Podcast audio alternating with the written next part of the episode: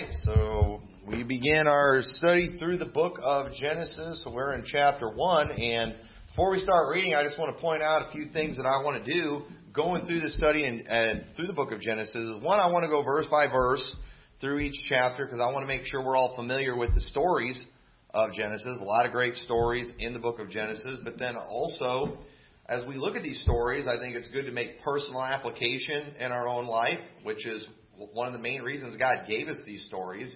These are examples for us. Uh, there's a lot of great things and principles that we can get from them. But another thing I want to do, going through the book of Genesis too, is I want to try to point out um, all the areas where we get our doctrine from. For example, or where the New Testament would refer to Genesis uh, when it came to doctrine. So, for example, a lot of what Romans teaches about salvation is based off things that we see in Genesis, specifically with Abraham. There's even examples, too, of replacement theology. Galatians 4. What does it do? It goes to Genesis. And so there's a lot of things in Genesis that the New Testament talks about to teach certain doctrines that we believe. So uh, we'll uh, highlight all those things. And so that's kind of the goal there. But one thing about the book of Genesis you know, it is, you know, a lot of people call it the book of beginnings. This is how everything got here. But, you know, it is a lot more than just the book of beginnings. These are, these are stories for our personal lives. These are things you ought to teach your kids. And we ought to follow the examples we see in here, learn from bad examples. But, um, and so just like we get, and so just like we get good doctrine from the book of Genesis, there's a lot of bad doctrine that comes from the book of Genesis. In fact, I'm just, you know, I, I hate to just stereotype and just, you know, throw out these like blanket claims that just apply to everybody. I'm sure there's exceptions out there. But your typical prophecy preacher, you know, obviously he's going to spend a lot of time in the book of Revelation. But you know what their second favorite book is they like to preach in all the time? The book of Genesis. Okay? Now, why is it that, you know, you're just money grabbing, you know, nut job preachers are always fascinated with Revelation and the book of Genesis. Now, Revelation is pretty easy because, well, it's about future events, end times. We're all interested in that, aren't we? But we also like it too because it kind of looks like a, you know, a sci-fi disaster movie, doesn't it? All right. How many of you? All right, go ahead, take your halos off. How many of you, you know, you maybe this is just me, but you know, you like the disaster movies and things because just it's always made me think of the tribulation and stuff. All right, am I the only one that thinks that way? All right, I don't care what it is. Any disaster movie you watch, you know, that's kind of my thinking. That's probably what's going to be like in the tribulation. So, you know, I think we're probably even more interested in that probably than even the world is. But then the book of Genesis, though, now why do we like it? I'll tell you one of the reasons we like it is because it is interesting, but we've also had a lot of sci-fi weird junk shoved down our throats when it comes to the book of Genesis.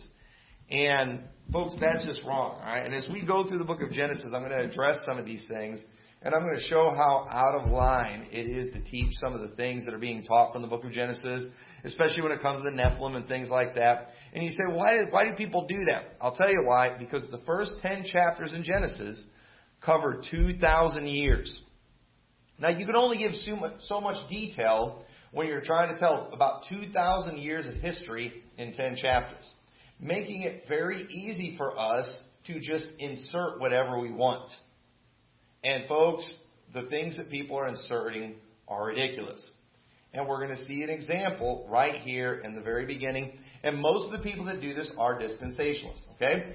And once again, if you are a preacher who does not have the power of God in your life, and you're preaching to a bunch of carnal people, talk about sci fi disaster stuff, and talk about sci fi, Lord of the Rings, Chronicles of Narnia, you know, trash like that from the book of Genesis. And that's why they all specialize in these things. Brian Sharp, I had Brian Sharp's whole cassette set of the book, first five verses of the book of Revelation, but I never got his one on Genesis. I always wanted to. I always wanted to, but I never could afford it. It was like 50 bucks. And I can only imagine, you know, and I know he taught some really goofy stuff with Nephilim and everything, but I mean, all the prophecy guys specialize in these two books. And you know why? It's because they're circus clowns. They're entertainers, and they go from church to church teaching the entertaining stuff, and half of it's trash. So I just need to get that off my chest because we're going to debunk some of that right here in the very beginning because people get, you know, the devil, if he's going to attack the Bible, he might as well start right in the very beginning. And he's used guys like C.I. Scofield. And if you get the Scofield Bible, Scofield inserts his trash, he inserts his false doctrine right in between verse 1 and verse 2.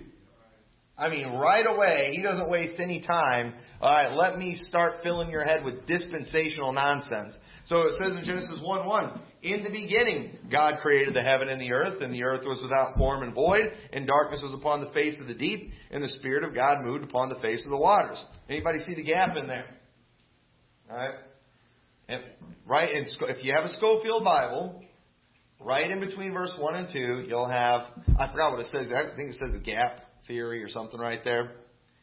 And, okay, now, first off, let me say that it is not damnable heresy necessarily to say that there is a gap between verse 1 and verse 2 of this unknown amount of time. But here's the problem I have with that. Okay? Is if you assume that there is a gap and the Bible says nothing, absolutely nothing about what went on during that gap, that doesn't give you the right to go insert whatever kind of sci-fi nonsense you want in there. This is where they had this pre-Adamic race. This is where the dinosaurs came from. You know, the dinosaurs are millions of years old, like the evolutionists say. It's just they were from before Adam. There was this race of angelic type beings that sinned. They're the ones that built the pyramids and built Stonehenge and you know, we can go on all these all these things, all these things that man can't explain, science just can't figure out how they get those stones there in South America so close together you can't even slide a paper in between them. We can't do that type of thing today. Why is that? we haven't got the kind of technology they probably had back then. Back then they had spaceships, they had, you know, they had, you know, teleporters, they had all, you know, and you can just go into all kinds of sci-fi nonsense. Folks, even if it's true that there's a gap there, the Bible doesn't tell us about any of that stuff. And yet these guys are going to go, they're going to go preach that kind of nonsense and people eat it up. That's just wrong. Okay? Listen, if you, if you're all interested in what, you know, how they built Stonehenge and, you know, what, what it was used for, you know, was it a Stargate? Was it a, what, you know, whatever they're teaching, alright, or whatever sci-fi movie you watched. Okay? Then go to the History Channel for that. Don't go to the Bible for these things. You know, go to the site, go, go subscribe to the Sci-Fi channel on your cable package, and go watch it. And don't bring that junk into church. That's just absolute garbage. So, folks, I, I personally do not believe in the gap theory, or as the Ruckmanites call it, the gap fact. The gap fact. And I'm not even I'm not going to take the time to go into all the scriptures they use to teach the gap fact, but it's just trash. They, they have nothing. It's typical Ruckmanite type, you know, methods that they use. I'll, I'll look at one verse here in a second, but the reason I, I don't believe in the gap theory is because you would never get that just from reading Genesis 1. Genesis 1 all by itself, you would never get it. You have to insert that. Somebody has to tell you about it. You never get that. But then, second of all, I think Exodus chapter 20, verse 11 is pretty clear. I think Exodus chapter 20 verse 11 is trying to, uh, you know, spell out something pretty simple. And it says, for six days the Lord made heaven and earth, and the sea, and all that in them is, and rested the seventh day. Wherefore the Lord blessed the Sabbath day and hallowed it. So God made the earth, and in the beginning God created the heaven and the earth. And on, on that first day, the earth was without form. Darkness was upon the face of the deep. The Spirit of God moved upon the face of the waters. Okay? So all these things here that are mentioned in, in Exodus chapter 20, we all see there on right there in the beginning, and it says he did it all in six days. So why can't we just take the Bible for what it says? Well, how are we going to make a sci-fi movie out of that? You know, I mean, just you know, forget your sci-fi movies, okay? Go to your Star Trek convention and dress up like a Klingon or something. Keep that trash out of the church. Okay, I, I get I get why people are into some of that stuff. It's entertaining. All right, you know Star Wars. You know, that's entertaining. but it doesn't fit in the Bible. And folks, I, I almost posted a clip of it a while back, and I didn't. I thought, you know, I should probably talk to the guy first. I should give him a chance. He's not a well-known guy. I just came across. I was watching. I watch random live streams all the time of services, and I'm watching this guy. I, I have no idea who he is. He's got to be a Ruckmanite, and he's teaching how there's battles going on in space with principalities. He, you guys remember Templeton from Charlotte's Web? All right, he sounds exactly like that guy when he talks, and it's just, it was just like, are you kidding me? And he's like, you know, he, he's fine. You know, we got the first heaven, the sky, and the second heaven, that's you know outer space, and the third heaven's where God dwells. Well, where is it where all these principalities are fighting? In the second heaven, in outer space. And you're like, it's pretty scary stuff, isn't it? I'm just thinking. Wow. Yeah, yeah, that that that passing is preaching today, and uh, it just it blows my mind. Random live stream, fundamental King James Baptist Church, and I'm just like, what is happening in Baptist churches? This guy, I mean, it's like, you know, Star is Star Wars now real too? You know, maybe that's just like symbolic of what's going on with the demons and the angels out there. You know, you got the light side fighting the dark side. They've just added lightsabers and you know things. It just, folks, it's ridiculous. All right, no wonder churches are going downhill. You know, no wonder things are a mess like they are. But another reason I don't believe in the gap theory too, it's based off of dispensational, retarded cross references. Okay, now turn over to, turn over to Jeremiah 4:23. And I bring this up too because, and I'm, I'm spending some time on this because I'm trying to, I'm, I want to teach you some things about studying the Bible that's really important, alright? So you don't make these kind of dumb mistakes. Okay, now Ruckmanites in all dispensations, they love talking about their cross references, okay? And there is such a thing as cross references in the Bible, where you can go to one place in the Bible, and you can go and find another place in the Bible where it's talking about the same thing. Cross, cross references are real. But in the Ruckmanite world, they tie things together just because the same words are used. They're not talking about the same thing at all. But because the same word is used, they declare it a cross reference.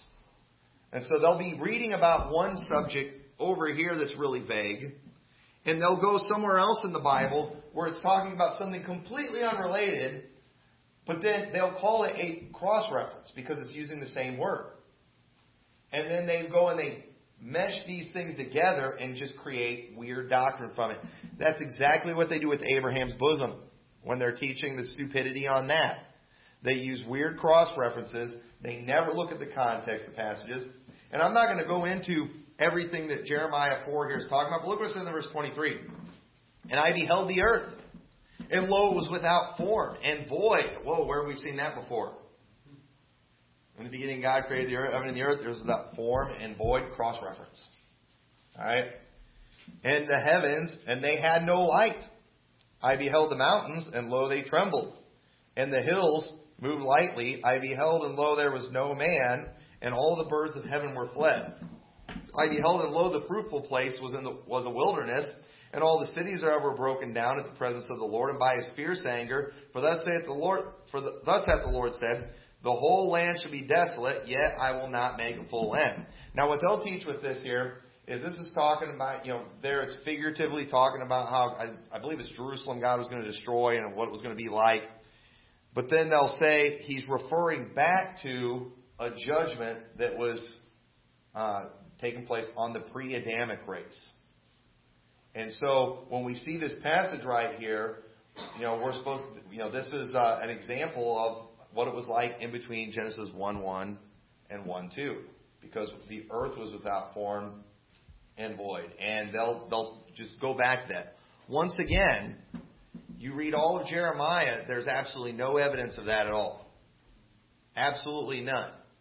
So you can't just assume that. Now, if you've already decided that there is a gap between Genesis 1 and 1 2, then you can maybe assume that's it. But, folks, there's just no evidence for it. So the th- and the thing is too, the Ruckmanites like to talk about how things that are different are not the same. Well, let's look at a few differences here. So first off, you know, the heavens had no light. Well, I thought the heavens came later. You know, the stars were on the fourth day when those were created. And notice too, how it mentions um, the mountains. The land didn't appear until later, until you know, uh, you know, in there too. So all these things that's referring to, you know, the fruitful place was a wilderness. How do you have all these things in an earth with all seed? And what does a race do that's just a planet of water? Okay? And maybe that's where Aquaman comes in, all right, and Atlantis and all that kind of stuff, all right. Maybe that fits with the Bible too. I'm sure there's probably some Ruckmanites out there that teach that. If they were like fish people or something, you know, that's where mermaids come from. And uh, but anyway, you know, just so you know that kind of thing. It's just it's very frustrating. As somebody who actually studies the Bible and tries to, you know, have some consistency in their teaching, when you see the way people do that, because when I listen to preaching too, you know, one thing that I just naturally do as somebody who puts messages together all the time, I try to, I'm constantly figuring out, okay, how did you come to this conclusion? And when I see what they do, I realize just how deceptive it is. It's very dishonest. And it's a lot of garbage, but this type of preaching is meant to make merchandise out of Christians who are just big Star Wars, Lord of the Rings nerds. And they eat it up you know, they, they would rather, they want the Bible to have more sci fi and fantasy type action in it. And so they insert it. And so you have preachers preaching about battles being fought in space with principalities. Just ridiculous stuff. And you know? Don't do that with the book of Genesis. But it's easy to do, especially in the first 10 chapters. And folks, when I was a kid, when I was a teenager, I loved all that stuff. I, I anything I could get my hands on that was pre-flood, I read. Include, I've read like every apocryphal book, you know, the Book of Jubilees that tells all kinds of stories about Adam and Eve after they got kicked out of the Garden of Eden and how, you know, they went to do penance and Adam told Eve, I want, we're going to go stand in the stream of water for 40 days as kind of an act of penance, hoping God would let him in. And so he, she went in one part of the stream, he was uh, somewhere else, and then Satan came and tempted her to get out of the water and tricked Eve again, and just all kinds of weird stuff like that, and about the cave that they lived in during that time, where there was all these carvings that taught all these things, you know, just the secrets of the universe stuff, you know, I mean, just weird stuff like that. I loved it. Okay, now did I ever believe it was fact? No, but it was entertaining. Okay, it's it's called entertainment, and yet, this thing is, many people are taking this entertainment that's trash, that's sci fi, that's fantasy, and they're inserting it in the scriptures. Most of you didn't know that when Cain was born, as soon as he was born, as soon as he comes out of his mother's womb, he like walks over and takes a plant and pulls out a flower and like gives it to his mom. You know, Noah, when he was born, was the special, he was this special child that literally was like white. He had white hair and was like glowing. And when Noah's dad, Lamech, saw him, he got scared thinking his wife had been unfaithful to him and that he was a Nephilim. Because those were walking around during that time. And he had to go get his dad, Methuselah, uh, to come. And his Methuselah comes and tells him how, no, he's just a very special child. Stuff. That, that's the kind of stuff you can read. Okay, I forgot what I, I don't know if that was the Book of Jubilees. I forgot which one it is. I, I read a bunch of them. So where did that stuff come from? I'll tell you where it came from. It came from a bunch of Jewish scribes that just made up stories. And yet, and the thing is too, this is the thing that a lot of these Ruckmanites don't realize. A lot of this trash that they teach, that they act like they're getting from the Bible, they're getting it from these books. They're reading these books too and trying to find a way to make these stories fit the Bible. And that is out of line. That is wrong. Should not do that. So let's keep going. Verse 3. And I could spend a lot. In fact, I'll probably do some of that as we go through the book of Genesis because I know a ton of awesome stories about things that happen in the book of Genesis that your Bible doesn't tell you. It's in these banned books from the Bible. You ever wonder why they ban these books?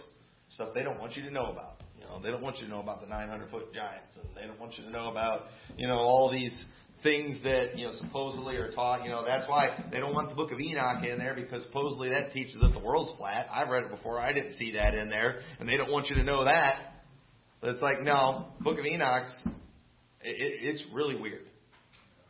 And here's the thing too: these clowns with these you know these just, you know, charlatans like Rob Skiba out there just making money off dumb Christians. He loves to talk about the book of Enoch. He calls it a biblically endorsed extra biblical text with the book of Enoch and the book of Jasher. Well, the book of Enoch teaches Nephilim. The book of Jasher teaches it was the sons of Seth, you know, intermarrying with the daughters of Cain. So we got a big problem there. They both can't be biblical. And so anyway, verse 3. And God said, Let there be light. And there was light. And God saw the light that it was good. And God divided the light from the darkness. And God called the light day, and the darkness he called night. And the evening and the morning were the first day. So understand, the book of Genesis is telling us how everything began. Now, another example where people are just butchering the scriptures today. The book of Genesis, it's it's explained the origin of everything. Okay? Isn't it interesting how Genesis 1 is very similar to what we see in John 1? In the beginning was the Word, and the Word was with God, and the Word was God. Now, why did John 1 start out that way, similar to the way it did in Genesis? Because John is trying to make sure everyone understands that the Word that was made flesh is the Creator. That he was the that Jesus Christ is the or, origin of everything. God the Father made the world and everything that there is by Jesus Christ. Jesus Christ was there in the beginning with God, and Jesus Christ is the one that spoke everything into existence. So the book of Genesis starts out showing us how God is the origin of everything, and then John is explaining that Jesus Christ is God. Okay? So when the Bible is giving us the origin of everything, and it's just giving, basically showing how God made all things in six days, understand what it is not doing. The book of Genesis, it is not trying to give us a 21st century scientific evaluation, you know, or scientific analysis of the makeup of the universe. That's not what it's trying to do. It was written in a way that what needed to be understood could be understood, and that's simply that God was the origin of all things. Now, also understand, our language over time changes, okay? And often our language gets a little more specific because we have, you know, greater knowledge of certain things. But understand that what the book of Genesis meant when it was written is what it means today. It means the same, it should mean the same thing. Okay? And I say all that too to say another thing a weirdo dispensational guy did. He was going through um, he was going to Revelation, talking about the seven stars in Revelation, and he wanted to show everybody how smart he was. And so he went on there to explain how the seven stars are referring to um, seven angels. Okay? And how stars are sometimes angels, and then he, what he did, he went to Luke, or Matthew, uh, in the Christmas story, talking about the star that was over the place where Jesus lay. And he was explaining how that couldn't really be a star. Because if it was a star, I mean, it was directly over where Jesus was. And if it was an actual star, it would just would have engulfed everything and consumed everything because, you know, we know that stars are these gigantic balls of gas, you know, like our sun is. Therefore, it couldn't be a star. And I'm thinking, you idiot. Okay? A star in the Bible is not always necessarily, you know, a ball of gas as we know a star is today.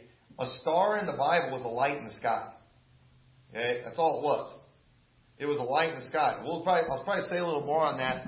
And so what people want to do you know, they want to see where it says star in the Bible and they want to try to apply, you know, the modern definition of it. You know, what the light in the sky was made out of, it doesn't matter. Whether the light came from an angel, whether it came from a small ball of gas, you know, whether it was an angel holding a flashlight, whatever it was, when you see a light in the sky, it's a star. Eh, that's why we call shooting stars. Okay, why do we call them shooting stars? Is it because you know, it's an actual star that we're seeing fall, or is it because we're seeing a streak of light fly through the sky? Okay? So a star is just a light in the sky in, in, in the Bible. And but people do, they want to go and start correcting the Bible with modern definitions of things. That is out of line. That is inappropriate. And they want to get overly literal. They want to get overly analytical on things and just not really. God is not trying to describe the atomic structure of everything here in the universe. The Bible is just telling us how everything got here. That's all, that's all it's trying to do. And God spoke everything into existence. God said, let there be light, and there was light. The evening and the morning were the first day. Hey, look at what it says in Colossians 1, 16. You don't have to turn over there, but in Colossians 1, 16, it says, For by him, talking about Jesus, were all things created that are in heaven and in earth, visible and invisible, whether they be thrones or dominions or principalities or powers. All things were created by him and for him, and he is before all things, and by him all things consist. So Genesis 1 is just showing everything is here because of God. God is why everything is here, and the Bible does not necessarily owe us an expl- explanation of just the elemental breakdown of everything in creation. The Bible doesn't owe us, you know, it doesn't have its own periodic table of the elements in there to describe every little thing. And we don't need to go get overly analytical based on today's modern definitions of things. Let's just read it for what it's trying to teach us, and it's just trying to teach us everything got here by God. Don't go reading into the text. Don't go adding things to it. That is out of line. And so, one of the things people like to bring up too, it's like, well, there's light and there's dark, but there's no sun yet. The sun doesn't come to the fourth day. Sun, moon, and stars will come to the fourth day. You know, what's that all about? And then they'll try to use that to prove that the sun is not the actual source of light on the earth. Okay? You say, well, what do we do with that? Well, we see that God is light. I personally think the first day, He was the source of light on the earth. The Spirit of God moved upon the face of the waters. I think He took a trip around the planet after He made it. I mean, that, that's pretty much what it says happened.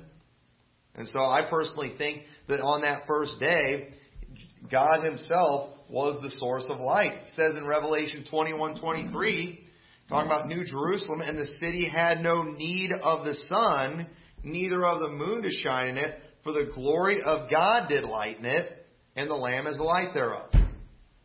So now, no, you know that doesn't say there was no sun or there's not going to be any sun then, but it's just showing that there's no need of it. Why? Because the glory of God lightens it. And so I believe God Himself was on earth during this time when He's creating it, and He lit the place up. And I don't think that's a bit. I don't think that's a stretch at all. I think it makes sense if God's going to show up, He's going to light things up. So God, God was the source of light on the first day. And you know, the evolutionists like to bring that up too. You know, the they like to bring things like that up, but I don't think that's a problem at all. I think God was the source of light. So this doesn't prove that light comes from something other than the sun. Don't read that in the scriptures. Don't add that in because we do know that God is the source of light and He literally lit it up. So verse 6 says, And God said, Let there be a firmament in the midst of the waters, and let it divide the waters from the waters. And God made the firmament and divided the waters which were under the firmament from the waters which were above the firmament, and it was so. And God called the firmament heaven, and the evening and the morning were the second day. Now, this is another thing people like to debate, and I'm not, you know, I'm not a scientific guy at all. I don't know that much on these things, and I don't want to read into the scriptures. And uh, but at the same time, um, you know, I guess the, the two theories I've heard is one that you know there's water above the sky that we see today. All right, that's what the flat earthers teach. Obviously, I don't subscribe to that. But there actually there's a third theory too. All right, the thir- the third theory is the Ruckmanite theory, and that there is a water that's below the planet, and that there is a water that is above the planet, that's in between uh, and then there's heaven that's above that water.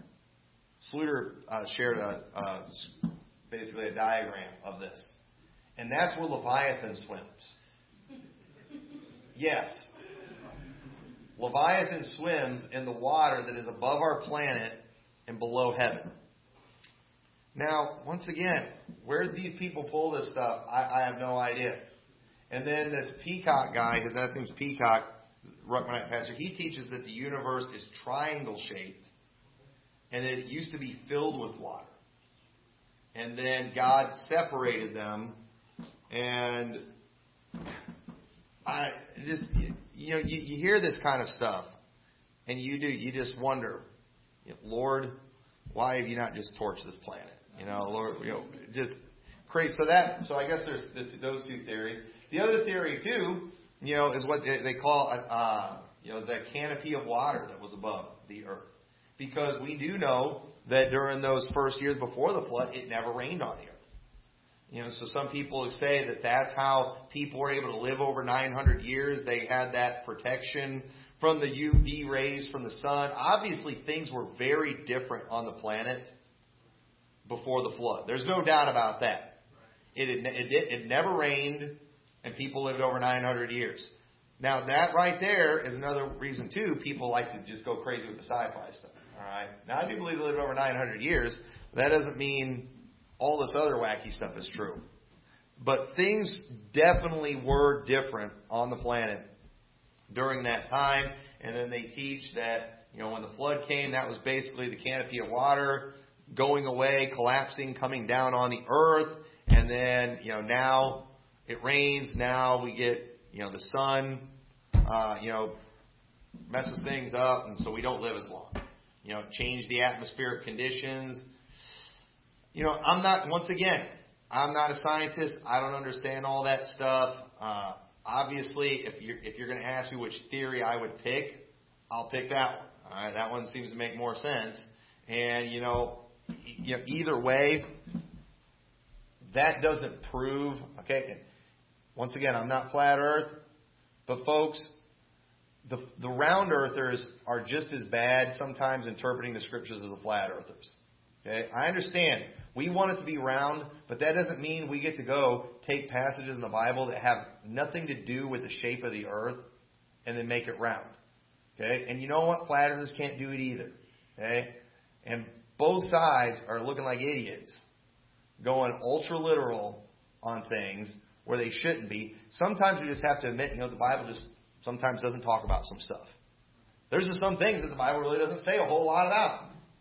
And you just need to, but everybody wants to use the Bible to prove their point, whether it's, you know, fights in space going on, you know, whether it's, you know, a pre, you know, Adamic race of people, the, where they had orcs and elves and, you know, things like, you know, whatever it is, don't do that. That is wrong, and you make the Bible look stupid.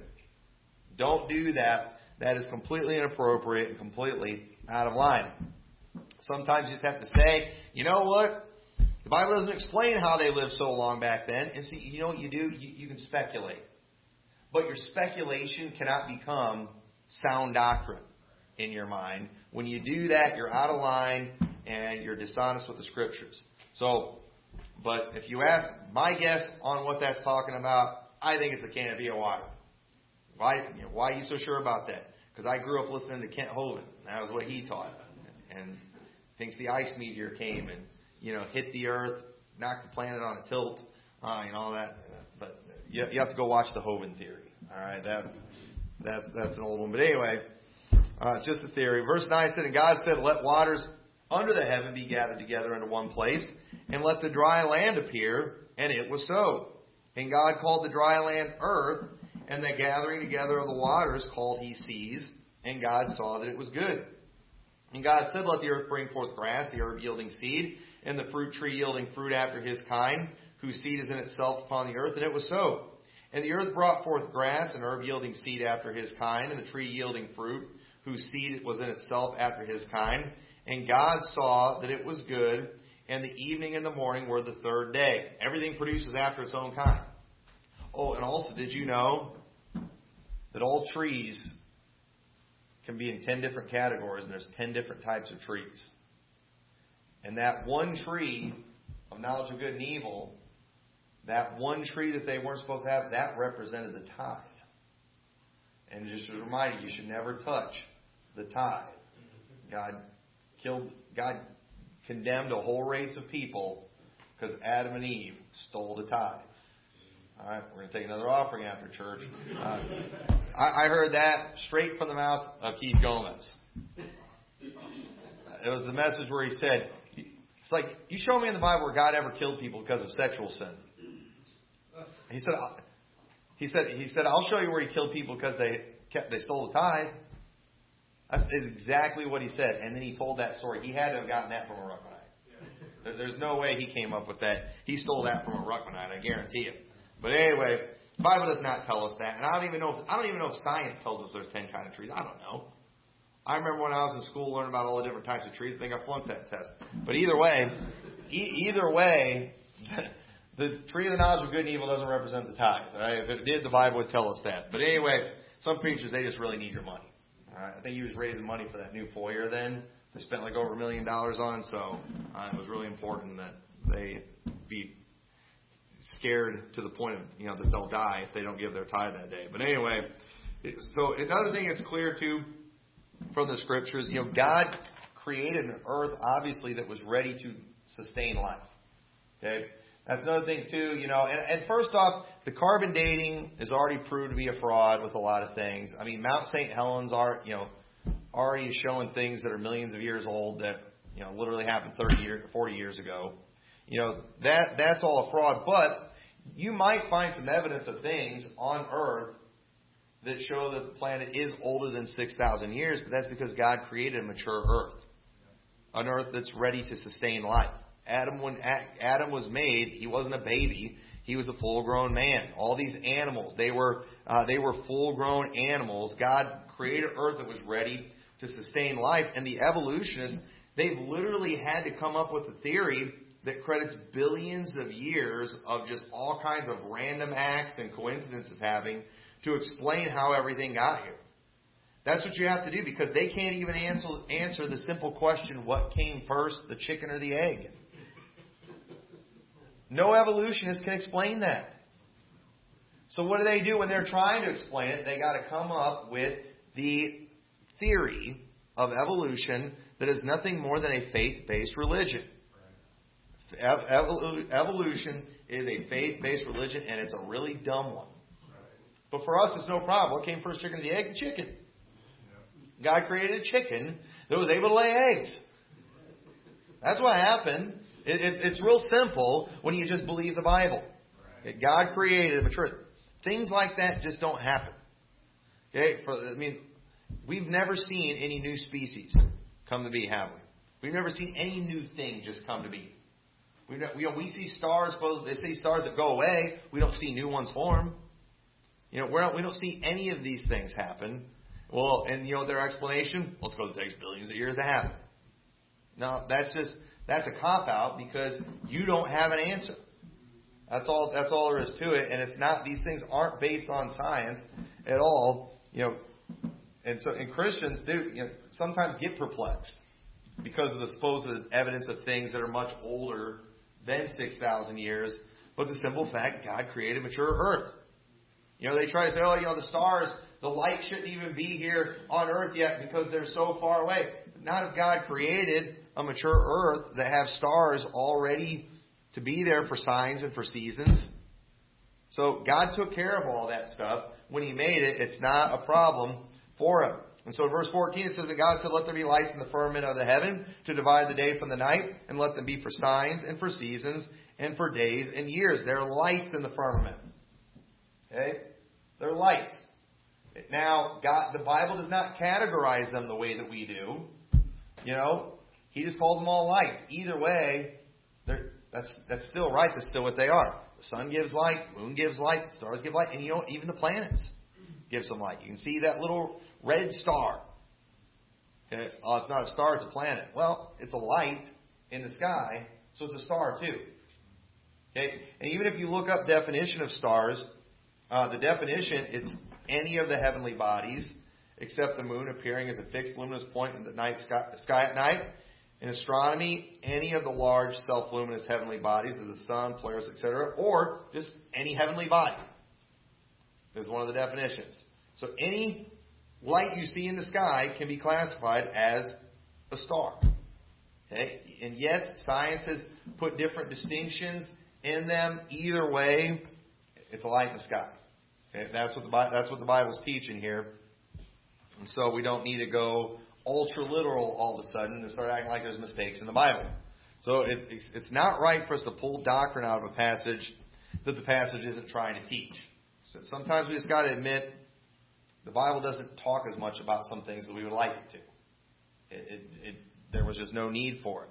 So in verse 20 it says, And God said, Let the waters bring forth abundantly the moving creature that hath life, and the fowl that may fly above the earth in the open firmament of heaven. And God created great whales and every living creature that moveth, which the waters brought forth abundantly after their kind, and every winged fowl after his kind. And God saw that it was good, and God blessed them, saying, Be fruitful and multiply, and fill the waters and the seas, and let the fowl multiply in the earth.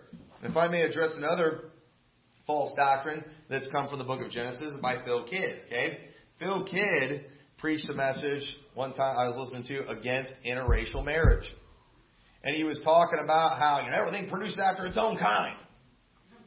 You know, and he's like even the birds, you know, have the sense to stay with their own kind. You don't see a blue jay with a cardinal and a cardinal with an oriole. You know, just like it. You know, he's going into all these rants. But you know, everything does. Everything produces after its own kind. And the truth is, you know, when it comes to, uh, you know, whites and blacks or whatever, the fact, simple fact that they can reproduce pr- proves that it's their own kind. You know why? Because it's mankind.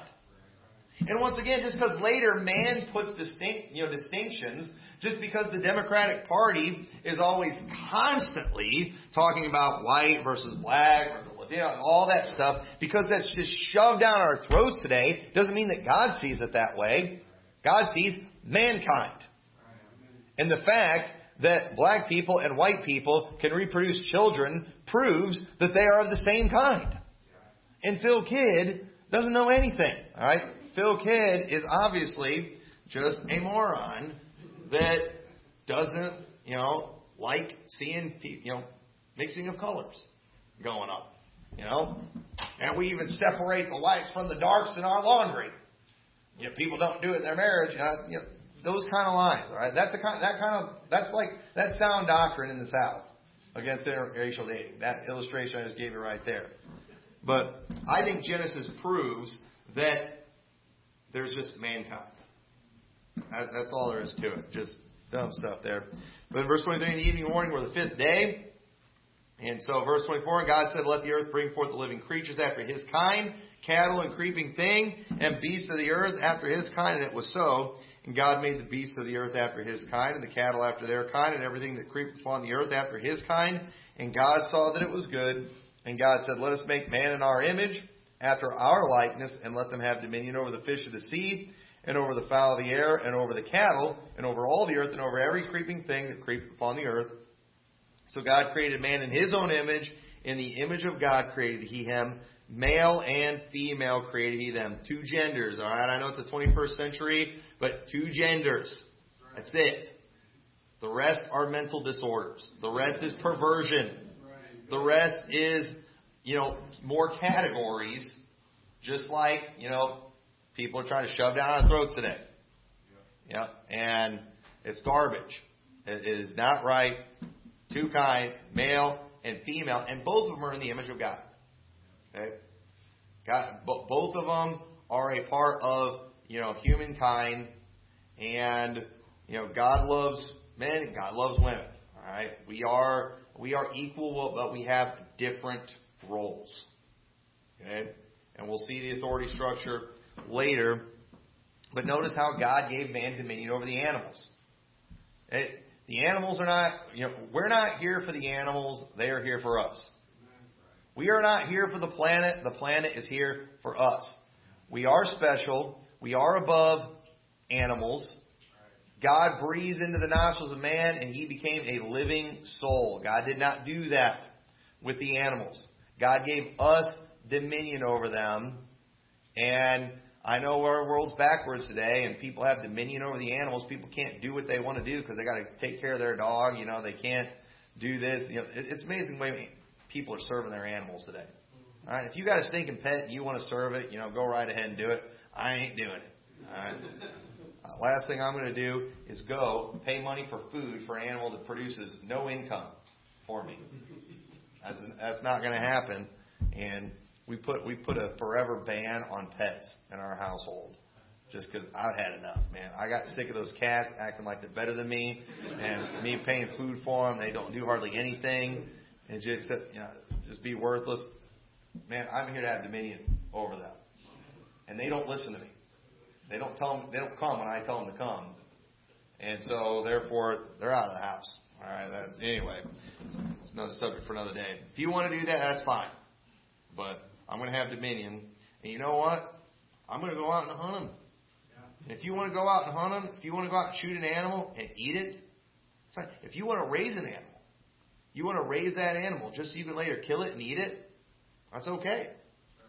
You know, when I went out with Brother Menez and we went out and they went and tortured that poor pig and killed it, you know what? It's all right. I, it, uh, that pig didn't want to die. and I felt pretty bad after they killed that pig. I was kind of traumatized. But I got over it and I ate it the next day. You, you better believe I ate it and it was good. And I don't feel bad about it. I don't feel bad about it at all. That's why I hear it. So it was God's plan for man to fill the earth, and we have not done that. Okay, overpopulation isn't something we need to worry about. This planet's got plenty of room on it, and the command to replenish the earth is not proof that the earth has been filled before. Okay? Why did God tell Adam to replenish the earth? You know, how can you replenish something unless it's been plenished before? Yeah, why, why did he say that? I'll tell you why he said that because this is a continual thing that we have to do. Okay, just like you know he was supposed to take care of the garden and dress it and keep it. That's something you have to continually do because you can't just grow fruit and then boom, the job, boom, the job's done. No, because what happens? You eat it, and then you need more. And the truth is, Adam could not fill the earth by himself, and we can't. No, you know, no single generation can do that because people come, people go. This is just something we've got to constant. This is this is an ongoing thing. This is a command that God gave to mankind to fill this earth and it's not something you just do. It's like, well, I replenished it, therefore we're all done now. Birth control for everyone. You know, sterilize everyone. We fulfilled that command to replenish your. No, this is, this is an ongoing thing that we have to keep doing because people are born, people die. That's why he said it says replenish the earth, not plenish the earth. This, this, this isn't just something we do once and we're done. It's you got to keep doing it. So um, you know, when God created this first generation of living creatures, He had no intention of creating another generation in the future. Okay? We don't see another creation later, do we? And isn't it interesting, too, that when God decided He was going to destroy the earth, that He had Noah build an ark to put all the animals in it? Why couldn't He just start all over? Because God never had any intention of just doing another creation later. God made that first generation, and it was their job to reproduce and fill the earth. And then, whenever came time to destroy the earth, God spared some so they can do it again, because God has no intention of doing another creation of beings. If if everything dies out now, it's not coming back. It, will it, be done. So, verse 29, God said, Behold, I have given you every herb bearing seed which is upon the face of all the earth, and every tree in the which is, uh, is the fruit of tree yielding seed, to you it shall be for meat. And every beast of the earth, and every fowl of the air, and everything that creepeth upon the earth, wherein there is life, I have given every green herb for meat, and it was so. Now, here's another example showing definitions of the word change. Notice how he says these herbs, these things growing, are meat. Now, we don't call those things meat today, do we? But sometimes, you know, back then, meat was just, you know, what you eat. It was what you used to stay alive. And me, today, in this dispensation, I need meat to survive. And when I say I need some meat, I mean I need to eat an animal. And that's what I say. But they didn't do that before the flood. They just had, you know, and once again, things were different back then. But they had, you know, they ate the fruit, they ate things that grew from the ground, and it was it was meat for them. And often you see that in the Bible. Today, when we talk about meat, we're talking about animal, aren't we? We're talking about flesh is, is what we're talking about. So sometimes definitions over time do change. Doesn't mean that there was like animal flesh growing on trees back then. And if you want to interpret the Bible like a Ruckmanite, if you want to interpret the Bible like a lot of people going ultra literal with the scriptures, especially the book of Genesis, like some of the flat earth people, then we need to say that animal flesh was growing from trees. If we're going to go ultra literal, I hate that, folks. I just I hate these ultra literal people. I want to slap them when I when I hear them try to interpret the Bible. It makes me sick. It's just showing this is where you're going to eat. This is how you're going to survive. It says in verse 31, And God saw everything that He made, and behold, it was very good in the evening and the morning were the sixth day. So what God gave us and what God set us up with, it was all good. All the bad that is in the world today that people want to blame God for, they need to realize, no, the bad that is in this world today is not because of God, it is because of man's sin. You know, why would a loving God, you know, create a world that has this? God didn't create a world that had all those things. God created a world, though, where He put man, and man brought all that into the world. Death came into the world by man. Everything God made was good. Oh, well, I don't like that. I think it's terrible. Well, you know what? Get over it, because God still loved this world, and He gave His only begotten Son, that whosoever believes in Him should not perish but have everlasting life. One of these days, God's going to come back, and He's going to restore things to the way they were originally intended to be. And you know what? You can get in on that if you'll just believe on Christ. But unfortunately, you think you know better than God. You think you're better than God is. You think you're more righteous than God is. You don't blame yourself for the problems on this earth. You want to blame God, even though it wasn't God's fault, it was man's fault. And what you ought to just do is be thankful that as bad as this world is, as bad as mankind has messed it up, thank God I don't have to go down with it. Thank God He provided a way of salvation. And one of these days, I can experience creation as God intended. And that's what is to come. So we'll leave off right there. That's Genesis chapter 1. And uh, just understand the, ba- the basic premise of that chapter. It's not to teach us the you know the atomic structure of everything. It's not something to go ultra literal. It's just showing everything that is in this earth is here by God. Everything in this universe is here by God. That's the message you get. Let's pray. Dear Lord, we thank you so much for your word. I pray you'll help us to follow these things, Lord. Help us not to get caught up in all the goofy things that people do with the scriptures, but we'll just uh, read your word as it's intended to be read and get the message that you intended to give from it. I pray folks will uh, learn from it, be blessed. In your name we pray. Amen. Well, let's go ahead and stand.